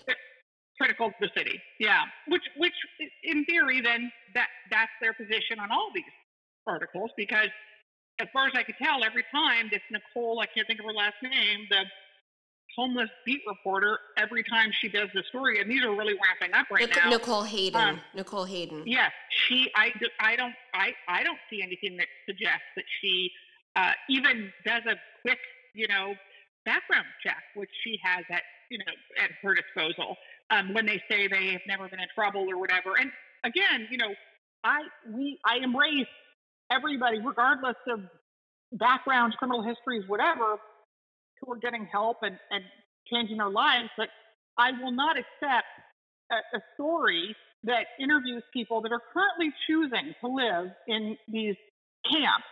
Um, I'm not going to just rely on what the people report. They they they have an interest in. Well, even the Washington Post does that. Eli Saslow, who went to Syracuse, is a staff writer for the Washington Post and won the 20 he's a Pulitzer Prize winning journalist. He won the 2014 Pulitzer in get this, explanatory reporting for a series of stories about the rise of food stamps and hunger in the United States. He was a finalist for the Pulitzer in numerous other years.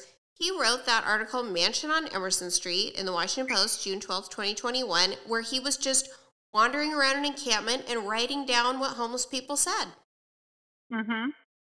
I mean, he's doing this. They're all doing this. And that's- that, that's why that's people fine. are listening to Joe Rogan That's right. That's right. And and getting I- their news from people like me.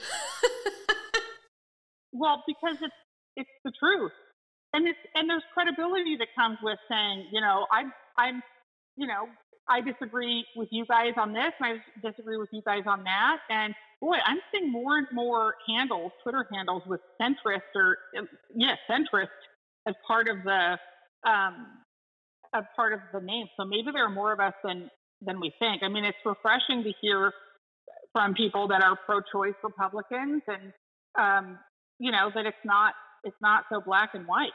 Um, but if we accomplish anything today, and I've I've got to get going. Unfortunately, yeah. I could talk no, to you all day. This has been great. Thank you for coming Karen. on. But if we accomplished anything today, I think it's in breaking down the reality and the truth about the city's plan with these villages. And um, I would love if you heard from people and and what they what their thoughts were, or if they didn't know all of this, you know, um, or if they have questions, additional questions or ideas.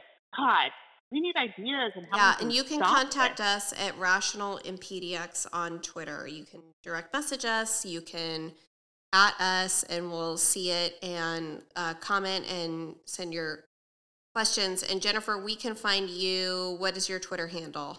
How do we find you? Centrist in portland. Okay so that's where you can find um, jennifer. It, hold on i don't know what the underlying thing is. Oh it's centrist in port two. At centrist in port two. Yeah. Yeah. Yeah. And and he said just enough. Just stop with this nonsense, okay? Just just stop. you think that'll work? no. Unfortunately, no. Um, yeah. All right, my friend. Well, hey, keep good to talk to you. Good fight. Thank, Thank you, Jennifer. you for having me on. I love doing it. Okay, I'll talk to you soon. Talk to you next time. Bye. Okay, bye.